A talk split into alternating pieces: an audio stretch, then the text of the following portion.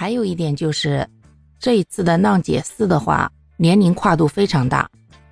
嗯，年纪大一点的呢，已经到了五十多岁；年轻的呢，居然是才二十九岁。我记得当时说的时候是说三十加以上的姐姐来参加的，但是现在的话，这个规则也被打破了。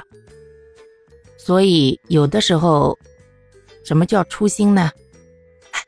综艺嘛，做的就是流量，做的就是市场，只要有话题度，只要有人爱看就好了呗。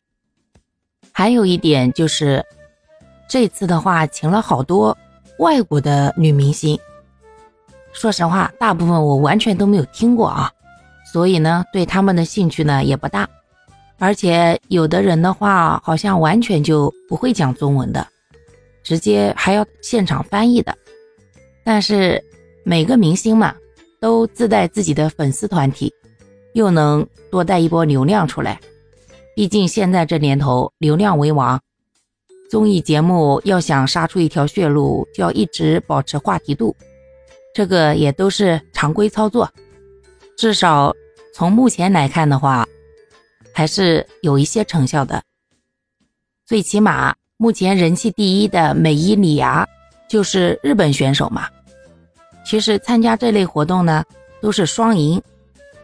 主办方呢可以根据不同明星带来的流量和话题度呢，增加他们综艺的曝光率，而来参加的各位小姐姐们、大姐姐们呢，也都能够再刷一波存在感，甚至也不排除。翻红的可能性，毕竟去年的王心凌一下子全网爆红，可就是在浪姐的舞台上，所以今年能不能再次延续一下神话，大家拭目以待吧。